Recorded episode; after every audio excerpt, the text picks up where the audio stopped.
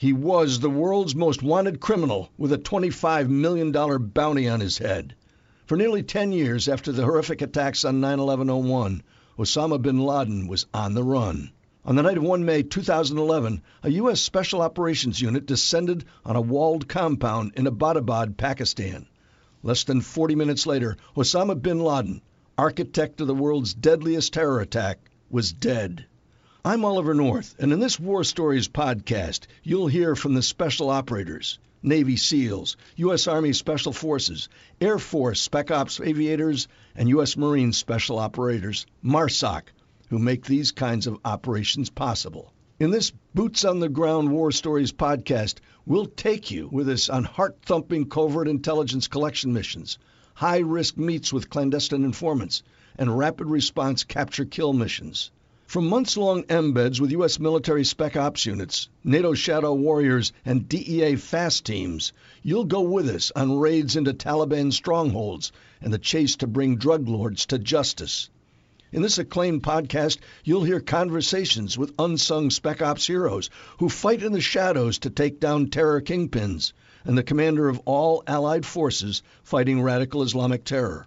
After you listen to this podcast, please let me know on my Facebook page what you think of how we're presenting the stories of America's heroes.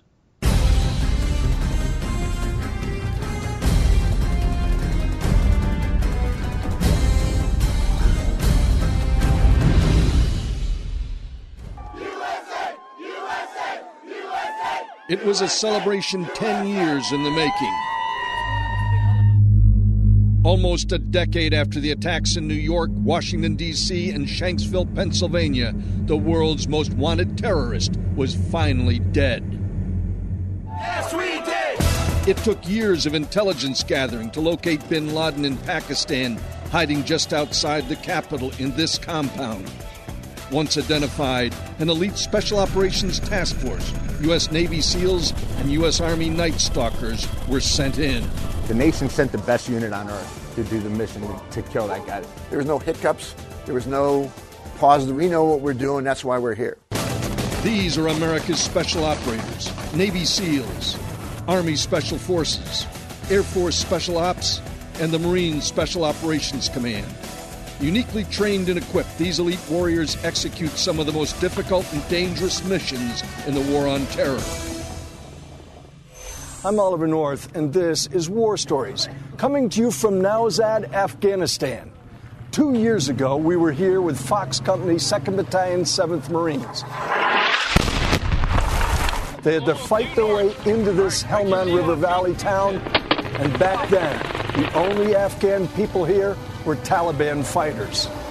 Today, thanks to the courage and tenacity of brave Americans and our allies, the civilian population is, as you can see, returning.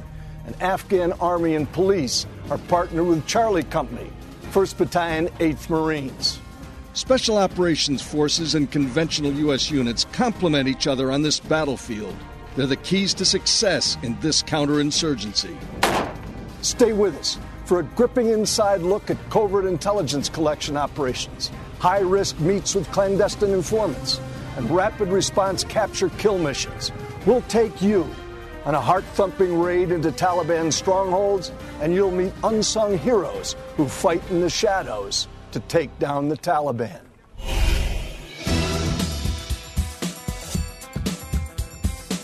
Many of the young Americans serving today in Afghanistan were just kids when terrorists attacked on 9 11 01. I was a uh, freshman in high school. I was in my English eighth grade class. I was babysitting my nephews. I remember being in Mr. Moss's 11th grade English class. Armed with a desire to serve their country, they joined the military and are now deployed in the shadow of the Hindu Kush as part of NATO's International Security Assistance Force, or ISAF. We've deployed somewhere around 80 to 85,000 additional ISAF forces, the vast majority of those, of course, uh, U.S. forces. General David Petraeus, the U.S. Army four star who led the surge in Iraq, commands ISAF, all U.S. and coalition forces in Afghanistan. Is that surge of allied and coalition forces working here in Afghanistan? I think what is accurate to say is that there is progress in certain locations, in quite a number of locations actually, where We've had those forces for a sufficient amount of time. The military's counterinsurgency manual, authored by General Petraeus and Marine General James Amos, provides strategy and tactics to win this kind of war. And then at a certain point, you're able to sufficiently secure the population and, and literally clear and then hold those areas, and the level of violence starts to go down. One of the keys to success is building host nation security forces. The United States has provided the funding for an additional 100,000 Afghan national security forces. He's checking on his gun team. He's uh, checking the sectors, make sure that no one's down below his gun. How are they doing so far? So far, so good. We're providing them the instruction they need, and we're actually seeing the output of being a much more capable and effective force that's out there now performing in the field. Lieutenant General William Caldwell commands the NATO training mission in Afghanistan. We don't want to be here forever. We want to set the conditions for us to go home. We all have families at home. We do not want to remain in this country forever. So we have got to train them to do the job themselves. But making the transition to an all Afghan security force is a daunting task. This is uh, an insurgency. Uh, all these different groups have symbiotic relationships. Uh, the Taliban, Haqqani network, Al Qaeda, and a variety of others. There are elements of terrorism in and among that, of course. Identifying the enemy in Afghanistan remains a major challenge. Even before Osama bin Laden was killed, the Al Qaeda terror network had been decimated in Afghanistan. But the Taliban, the radical Islamist group that gave Al Qaeda refuge to plot the 9 11 attacks, remains a potent force. Their leader, the elusive Mullah Omar, is rarely seen or photographed. This FBI composite shows what he may look like today. The Taliban gets about a third of their revenue, we believe, from its connection with the illegal narcotics industry, the biggest in the world, of course. A great deal of the funding of this insurgency comes from drug trafficking. We see both major drug trafficking organizations supporting the insurgency and now insurgent networks engaged in drug trafficking on their own in order to fund their own activities. Mike Marsack is regional director for the U.S. Drug Enforcement Administration in Afghanistan and Pakistan. Over 90% of the opium produced in the world uh, comes from Afghanistan, predominantly in the south. Of course, that's converted to morphine, converted to heroin. So, again, this is a huge challenge. Uh, for Afghanistan and an enormous challenge for the rest of the world. But in Afghanistan, corruption is endemic, and some believe drug trafficking goes to the very top of power. On 28 November 2010, 250,000 U.S. State Department cables were released to the public by WikiLeaks, the internet website committed to revealing government secrets.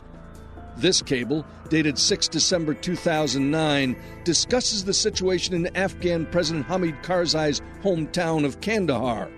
It labels Karzai's younger brother, Ahmed Wali Karzai, a kingpin and involved in illicit and criminal activities. The U.S. Secretary of State weighed in. The United States deeply regrets the disclosure of any information that was intended to be confidential. But what is clear is that the WikiLeaks publication of these diplomatic cables and the disclosure of 70,000 Defense Department cables in October presents a clear danger to American troops and their mission in Afghanistan.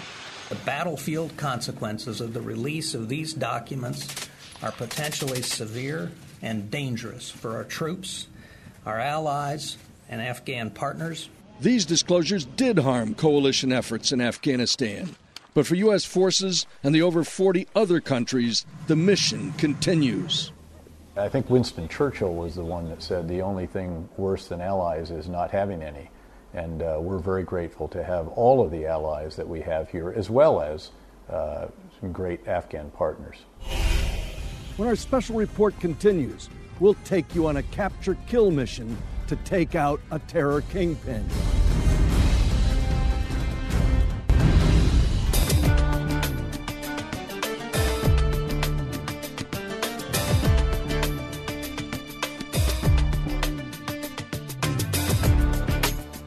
Throughout Afghanistan, from the trackless desert to high in the Hindu Kush, American troops go village to village, making contact with the Afghan people.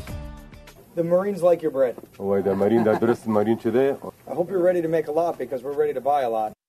Captain Gerard Dempster commands a company of the 2nd Light Armored Reconnaissance Battalion. The bazaar is really busy today. Uh, a lot of individuals are out there. A lot of the Ducants are open. Got some balloons. Probably is a good opportunity to meet with some of the locals and to hear from them. An essential principle of counterinsurgency is to live with and protect the population. This is a village by village, valley by valley endeavor.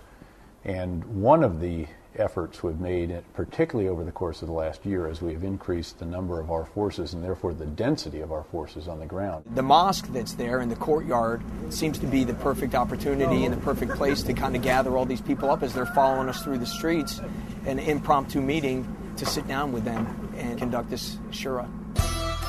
A shura, or meeting, is an ancient custom here. It's the way Afghan tribal communities tackle and resolve local issues. Step up and say, I'll be responsible for a canal project, or I'll be responsible for the roads. Captain Dempster hopes to motivate the Afghans to take control of their own destiny. You could take that project and then find people to work for them, and then they pay those people. That way, the money that is paid to those that are doing the work stays here in the in the bazaar and stays here in this village. It's up to you. I've come to listen first. A hundred miles away, Lieutenant Colonel Stephen Grass, the executive officer of Regimental Combat Team 2, leads a similar meeting in northern Helmand Province. Colonel, you just led this Shura. How important are these to what you're doing in counterinsurgency? Sir, our whole fight's about the people here, and uh, they're the center of the COIN fight, providing them security and making sure that they understand that we're in tune with their needs. Meeting with them is paramount to understanding uh, their situation, their needs, and uh, eventually giving us enough information to do the right thing and uh, so that they perceive it's the right thing for them. Shuras, meetings, and face to face time with the locals all yield information on Taliban activities and the drug trade that fuels their insurgency.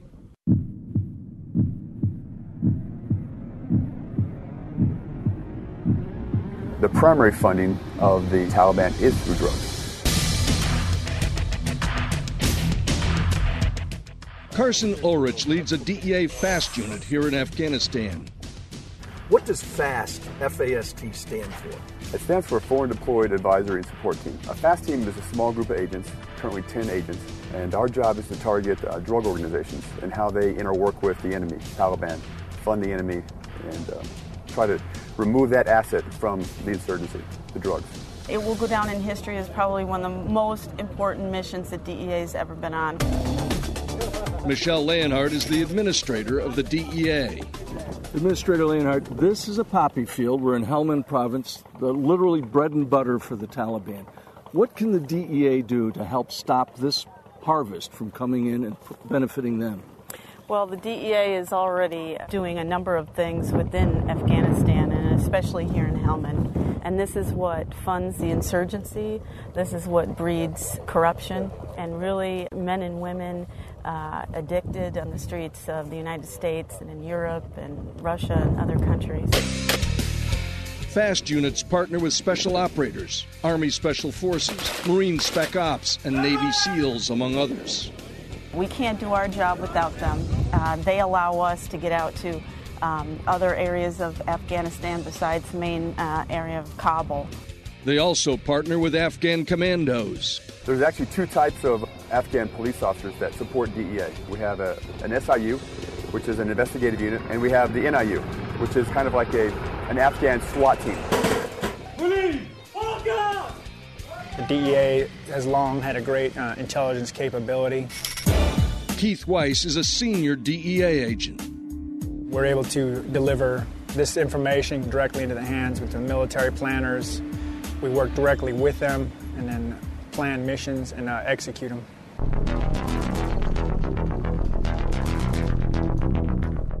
On this operation, DEA is acting on specific information about the location of a Taliban drug trafficker. Launched well before dawn, 40 operators head southeast from Jalalabad, flying between the soaring peaks of the Hindu Kush. Now, with the sun up, the two Mi 17 Russian helicopters and three Huey gunships close in on the target. The men and women of the DEA uh, realize that the stakes are very high here in Afghanistan. Um, we take this very seriously. We are here to assist our U.S. troops in every way we can, And we feel by every operation that we go out and are successful, we're taking money away from the Taliban. Once on site, the agents and special operators head uphill to the objective. Yeah, we have here is a uh, confidential uh, source that's with us. He's uh, essentially a, someone that has uh, intimate details of the organization. He's able to lead us right into the area where all the drugs and chemicals.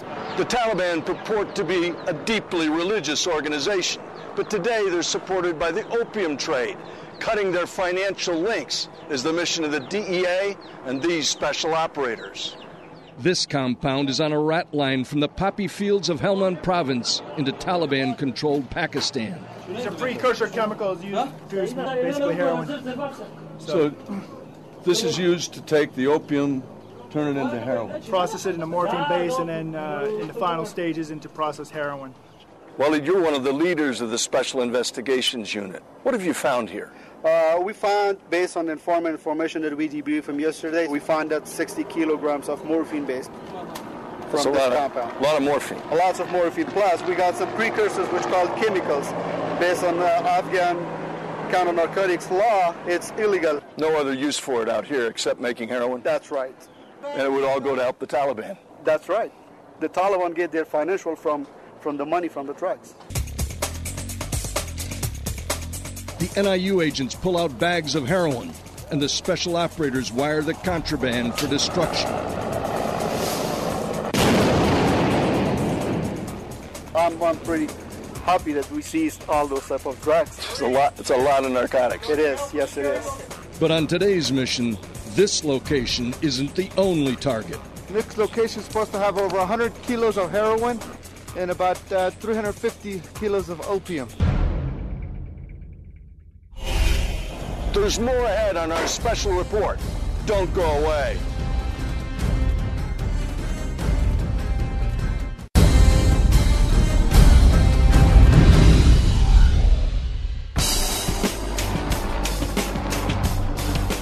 High in the mountains of eastern Afghanistan, less than 20 minutes by air from where bin Laden was killed in Pakistan, special operators raid a way station for opium traffickers. Our main job in country really is to uh, work with our Afghan partners. The masked informants who led them here have also identified a nearby drug processing lab. We just got intel that uh, there's um, about seven donkeys and three adult male uh, departed the compound, and uh, all the donkeys are fully loaded. So we're assuming it's uh, they're um, smuggling all the dope out.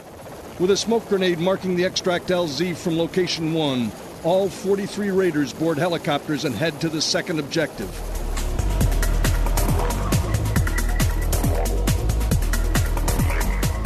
Afghanistan produces over 90% of uh, the opium and heroin. Uh, so DEA needs to be here. We have a responsibility to be here. So we prioritized Afghanistan.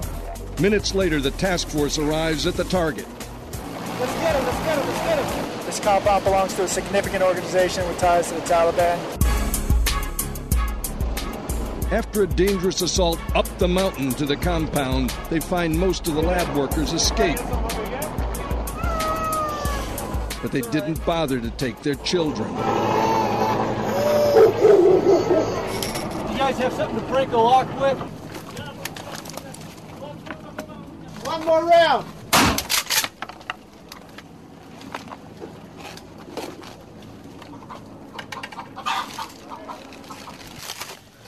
Narcotics. Heroin. How many bags do you think? It's a kilo pack. How much would that get on the street? In Afghanistan, approximately $3,000. And in the US? $75,000 approximately a kilo. What we have are all the components of producing heroin. You have raw poppy, you have processed opium from the poppy, you have uh, the chemicals that are necessary to process the uh, opium into morphine base and heroin. And what you have here is uh, finished product, kilograms of heroin with uh, particular markings that belong to this organization. This kilogram of heroin uh, is essentially processed and refined and ready for transshipment out of the country and into further markets. This is their trademark? Yeah, this is a particular stamp that you'll find on a, uh, a kilogram. So would this be marketed just like this in Europe or the United States? Yes, it would. We know from our many, many years of history uh, in the narcotics business that you cannot stabilize and secure Afghanistan without taking care of the drug problem. We're privileged to support them on a number of those operations, as are some very good Afghan units, I might add. And there have been some very significant busts uh, of various illegal narcotics industry activities. With one suspect detained, the task force prepares to blow up the second haul of contraband that day.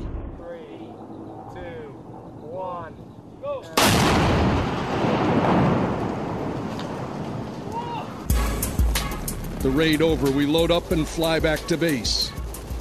We're here in a support role in order to uh, build capacity, provide them the uh, training and expertise uh, through uh, specific programs, as well as uh, through uh, partnering on a day to day basis where we work hand in hand with our Afghan counterparts. We're a team of teams who are here in this country because we believe that we can make a difference, that we can give the Afghans the ability to have hope and opportunity for the future. We'll have more when War Stories returns.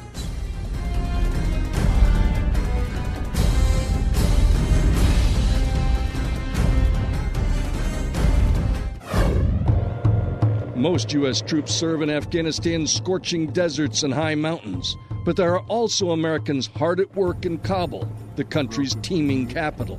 Kabul's important, not just because it's the capital of the country, but because it's where one sixth of the Afghan population lives. 3.5 million people. Unfortunately, much of the money from the opium trade flows to middlemen and corrupt government officials here, where the DEA also has boots on the ground. We're first and foremost criminal investigators. So we bring that mindset to, to the battlefield, if you will. We're looking at not just the drug cachet, but how this fits into the larger picture, identifying the organizations and trying to attack the organizations and its leadership. We've gotten a lot more of our street agents in country now. They interact directly with their Afghan counterparts. We accompanied a DEA backup team for a meeting with a Taliban informant. We agreed not to identify the agents. Can you tell me about this this meeting we're going to here? We're going to meet with uh, a cooperator who is providing very significant information and, uh, on a group of bad guys here. Recruiting informants is extremely dangerous. That motorcycle just made me a little nervous. It's a lesson driven home by what happened in December 2009 when CIA officers 90 miles south of Kabul met with a Jordanian informant recruited to infiltrate Al Qaeda's leadership. He blew himself up, killing seven CIA employees and a Jordanian national. How long does it take for you guys to develop a confidential informant like the one we're about to see? It depends. They're developed in all different manners. But the vetting of the individual and the corroboration of the type of information the person is providing DEA, uh, that's the lengthy process. Intelligence gathered this way seriously disrupts the drug trade that fuels this insurgency and often leads to weapons stockpiled by the enemy. Tell me about those IEDs that you guys found. It's been a series of them. Gotten about four of them recovered in the last month. They had a couple of uh, remote control detonating IEDs, which with cell phones, and uh, we got two of them in about a three or four day period. Our involvement and our ability to take those drugs and that asset away from the Taliban stops them from being able to purchase the weapons and maintain their insurgency. On this op, the informant is recruited at a gas station outside of Kabul. The level of this cooperator is very significant, and uh, we'll move to a second location where you guys will not go. Let's just say that this guy passed on some information. Who makes the decision as to whether an operation is going to be launched based on that information? If something comes in, it may be something that tips the scale where an operation can be initiated. And human intelligence collected in high risk operations like this is crucial to defeating the enemy. The transit route from poppy field to market is long and complex. It requires farmers, processing labs, and shipping stations. The DEA and their Afghan counterparts monitor these rat lines, collect intelligence, and interdict the flow of drugs. This is how nearly all of these missions begin. It's the middle of the night. The helicopter crews are out preparing the aircraft. The rest of the troops are inside the hangar. And just before dawn, we'll mount up, get aboard the birds, and fly off to the objective. Afghanistan is some of the most inhospitable terrain known to man. On this mission, it looks like the red planet of Mars. Helicopters transport the DEA, Spec Ops, and NIU raid force to the objective, cleverly camouflaged in the desert. These two shelters are a desert drug lab. They were found through intelligence means. They contain opium and hashish. The DEA agents and special operations troops, both Afghan and American, mean to see that none of this ever makes its way to market. So tell me what we've got down here. All right, sir, right now what's going on is basically we've got a drug press in tent one, like we anticipated. The DEA guys are doing their drug technical piece right now. Once they're done with that, chargers are getting prepped. We're to burn both structures. We found drug uh, hash in the second tent. The patrol's out right now. They should be back in about 20 minutes. They're looking for caches. Should be out of here about 25, 30 minutes. The special operators set fire to the lab and blow up the drugs and processing equipment.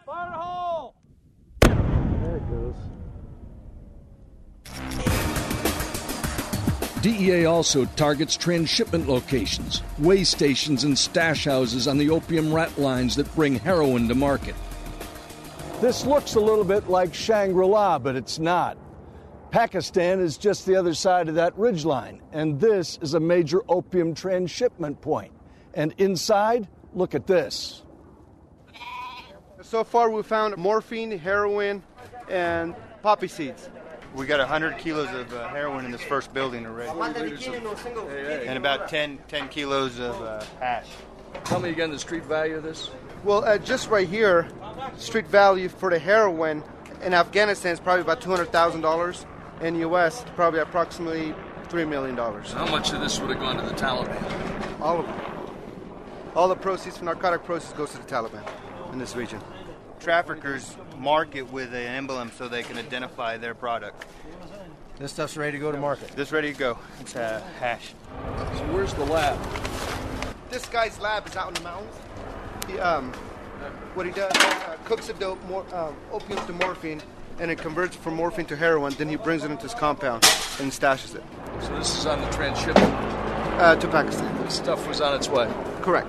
Thanks to special operators, U.S. DEA agents, and their Afghan counterparts, these drugs will never make it to market.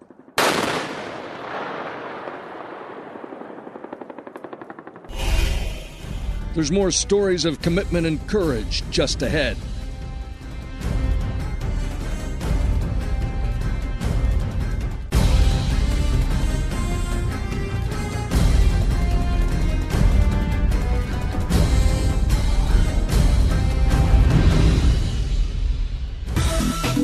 Winning civilian hearts and minds is a key element of victory in Afghanistan. Tech Sergeant Richard Oberstar is an Air Force PJ, a Spec Ops pararescueman, saving American, NATO, and Afghan lives. So, what percentage of your cases are Afghan civilians? Well, I guess I would put it at about 30%, 30 to 40%. It's got to be very satisfying to know you're saving lives. Uh, I believe it's very, very satisfying. Uh, I'd like to give a lot of the credit to the air crew that's flying us there as well because it is a team effort. We accompanied them on multiple casualty evacuations.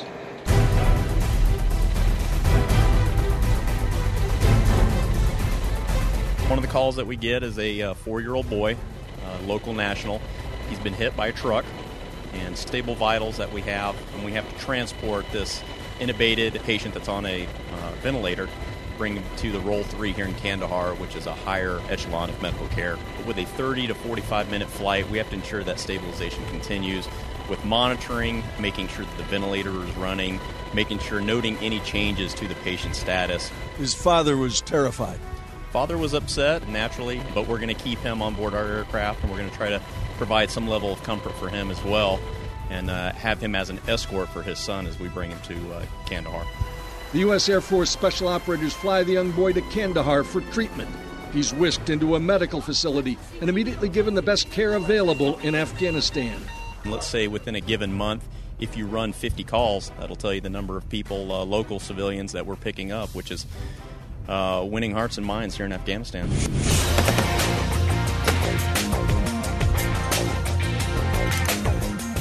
For American troops on the ground in Afghanistan, some of the lessons learned during the surge in Iraq are being applied here. We recognized in Iraq that what really mattered was having the Iraqis support their government and their security forces. And the, the same is true here with the Afghans. The principal thing for us is trying to establish the, uh, the security uh, within the local areas provided by the Afghans.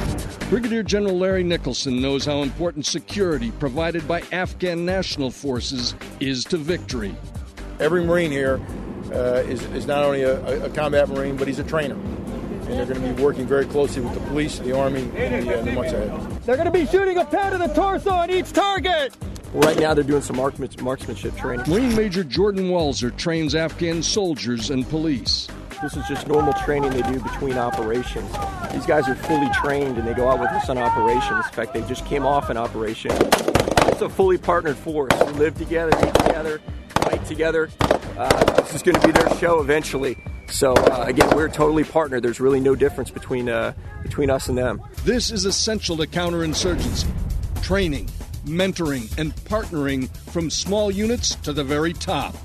We can do all of the language and cultural training available to man and still never have the language and cultural ability that they have and the understanding that they have. I'd like to uh, call to everyone's attention that Joe Mahida has, has been the brigade commander uh, of his brigade in Helmand for four straight years. He is known by all as the Lion of Helmand. It has been a great honor for me to associate with such a great warrior. I will tell you that there's not an issue that we have faced in the last 12 months my number one personal confidant, the number one person I sought advice from, uh, is my partner here, Joe Mahida. For the last couple of months, we have been like brothers. We have fought like best friends. I'm really thankful to the American military. They send the best soldiers and Marines to Afghanistan. They bring security to one of the hardest and most dangerous places in Afghanistan.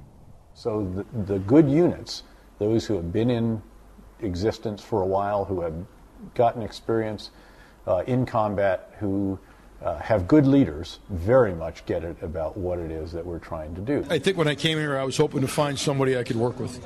I was hoping to find an Afghan partner. Not sure I counted on finding uh, an Afghan brother, but, but I have, a lifelong brother.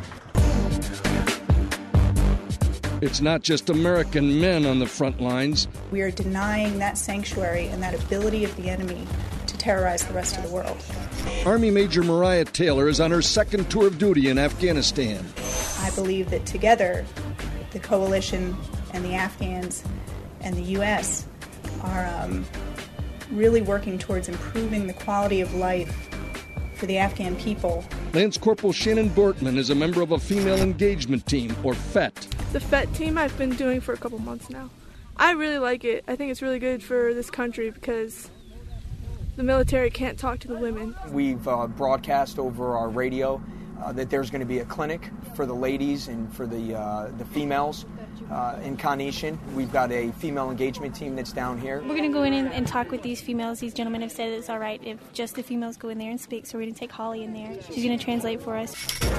Lieutenant Hannah Sides understands how critical female engagement teams are, and translators like Holly are indispensable to their mission. These women, all they really want is stability and a future for their children. We're just going to find out if they need anything and how everything's going in their lives and what their lives are like here. That's about all we're doing.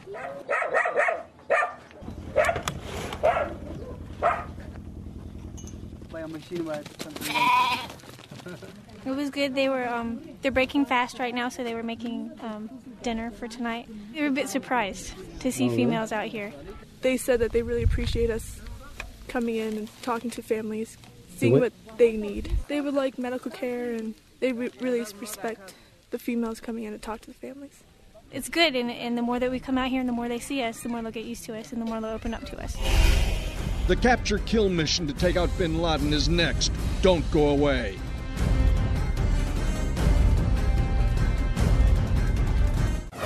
I think the essence is that this is about trying to ensure that there's not another 9 11 attack that is planned on Afghan soil. For General David Petraeus, America's mission in Afghanistan is clear, and in the fight against Al Qaeda, the death of Osama bin Laden was a great victory.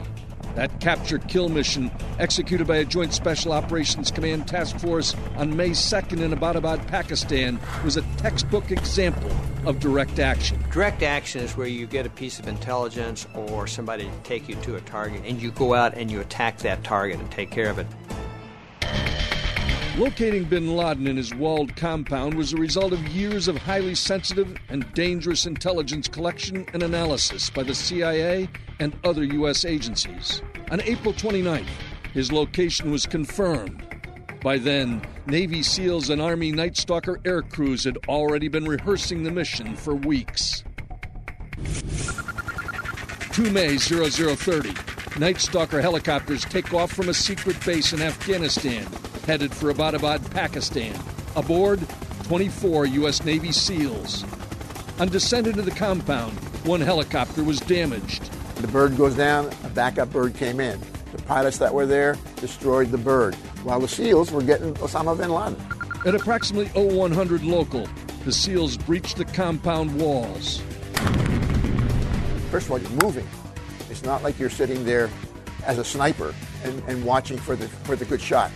You're you know you are going in there to take control and, and to finish the mission. So you know, first guy through the door breaks left, second guy breaks right, third goes left.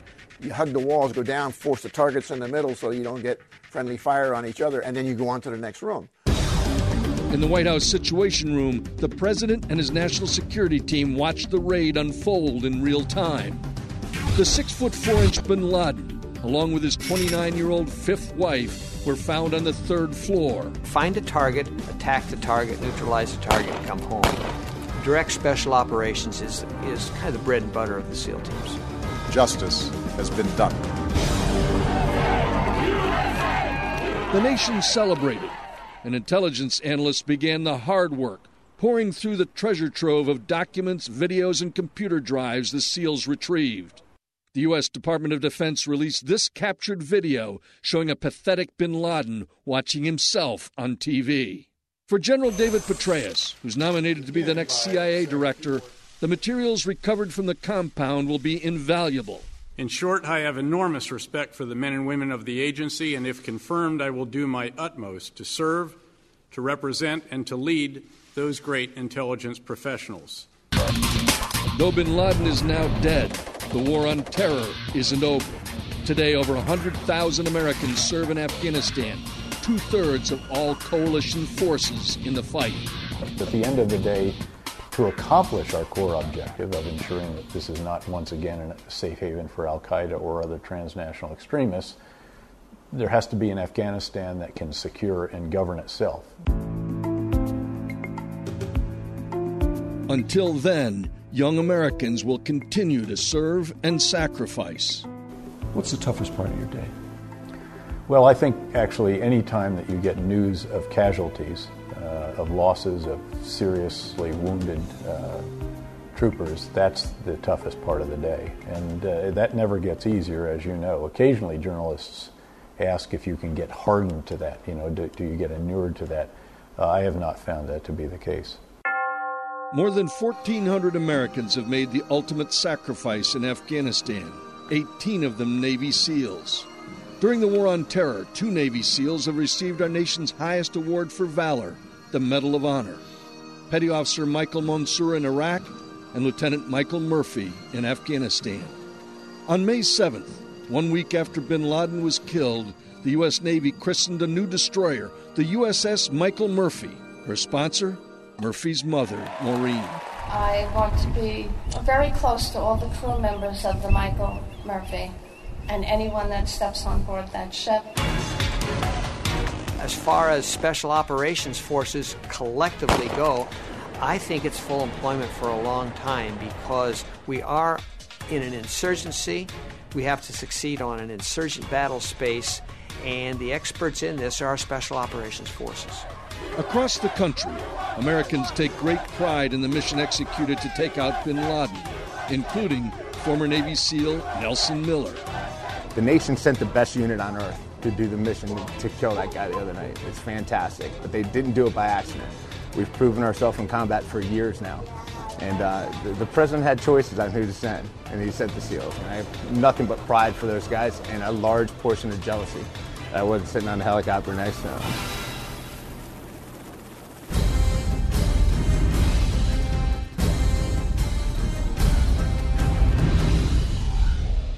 As you've seen in this special report, the combined effect of military pressure, mentoring Afghan national security forces, and cutting the flow of funds from the opium trade are all essential elements for winning this war. Training, partnering, and sustaining Afghan security forces until they can defend themselves and sever the ties between opium and terror are core principles for victory in this book. Those challenges are being met by tenacious soldiers, sailors, airmen, Marines, and highly skilled DEA agents. Theirs are war stories that deserve to be told. From Helmand Province, Afghanistan, I'm Oliver North. Good night.